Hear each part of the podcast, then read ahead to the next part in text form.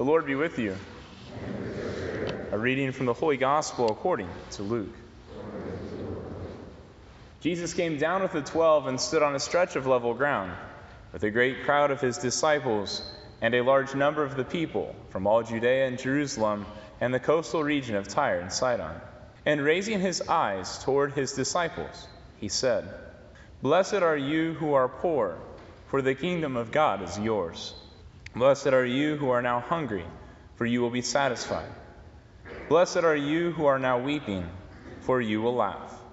Blessed are you when people hate you, and when they exclude and insult you, and denounce your name as evil on account of the Son of Man.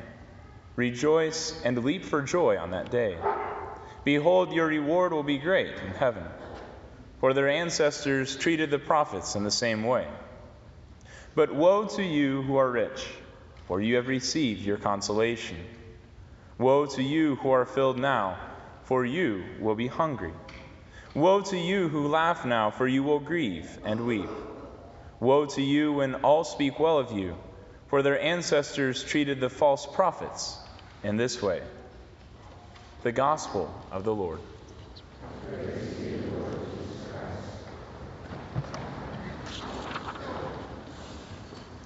Catholics Anonymous. Catholics Anonymous, how do we handle Catholicism in our lives? You see, in seminary, we were encouraged, or actually, we were mandated in one of our classes to go to an Alcoholics Anonymous meeting, to experience the 12 step program, to acknowledge the gifts of it, and also so we would know then how, when, where, and why to recommend it to people. And so today, my recommendation is for all of us to do a sort of Catholics Anonymous. And to do that weekly, because the first step, they say, is admitting that we have a problem and acknowledging that we're powerless and correcting it. And so, for us as Catholics, there's a call to leave everything behind. That call that the disciples received in the passage preceding the one we heard tonight, the one we had last week. For they dropped everything to follow Jesus. But in order for us to leave things behind, we have to be honest and taking stock of what it is that fills our lives right now. And this, as we know, can oftentimes be very difficult. In today's second reading, St. Paul's writing to the Corinthians of people who denied reality. They denied the historical fact of Christ's resurrection because it didn't fit their beliefs, it didn't fit what they had held. And similarly, we're surrounded by a culture who oftentimes denies reality in order to make the personal beliefs work. It stands in denial of its problems. It keeps trying to take this reality and rewrite it to make it fit their own wants, their own desires, and to follow the instructions of man.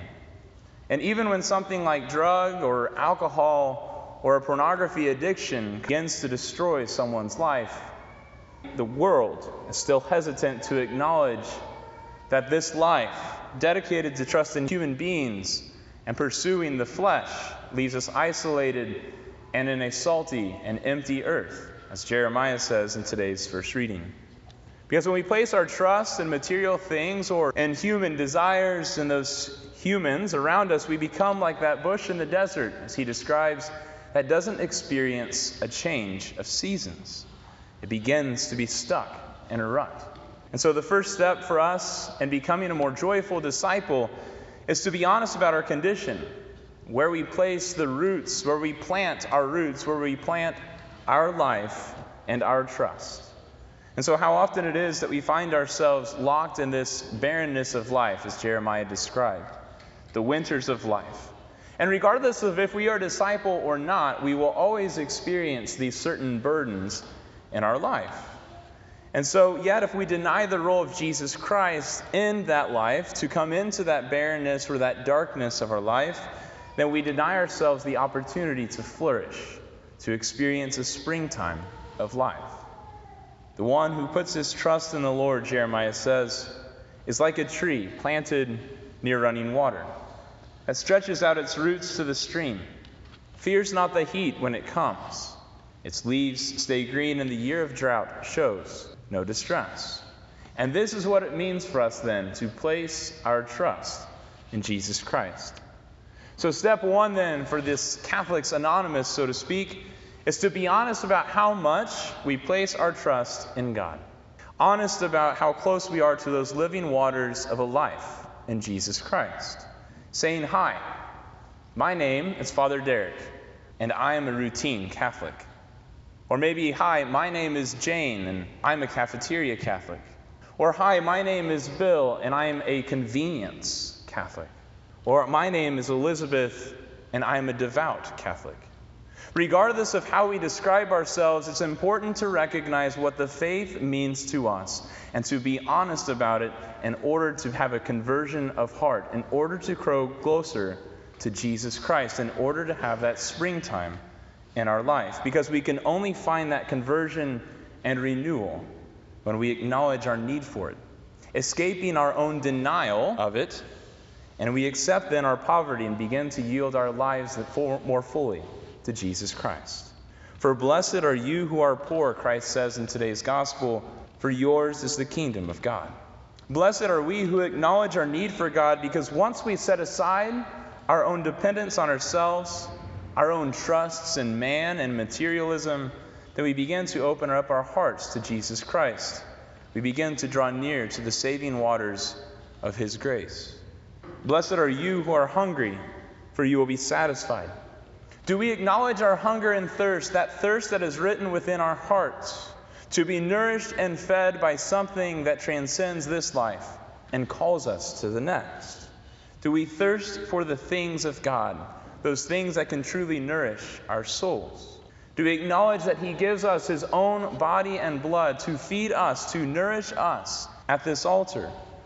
Do we come here then weekly to be fed by the food, the bread of eternal life? And blessed are you who are weeping, for you will laugh.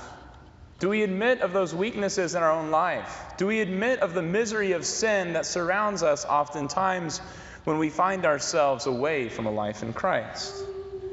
Do we come weeping for God's mercy and the sacrament of confession? Acknowledging that if we bring our sins before the priest who stands in the person of Christ, as he tells us in the scriptures in James 5 and 2 Corinthians 5, it is there that Christ will bear them for us on the cross, which he has already done, and then free us to live a new life of joy in his resurrection. And finally, blessed are you who are excluded and insulted, and whose name is denounced on account of the Son of Man. Rejoice and leap for joy on that day. Are we willing to face rejection from others because of our newfound desire to live a life in Christ? our desire to be a better disciple, a better Catholic. Well, we reject placing our trust in man, reject placing our trust in ourselves, reject placing our trust in materialism, and rather transplant our lives closer to the fount of salvation, the living waters of the sacramental life of Christ, which flowed forth from his side on the cross and continue to flow forth into the world today through the church.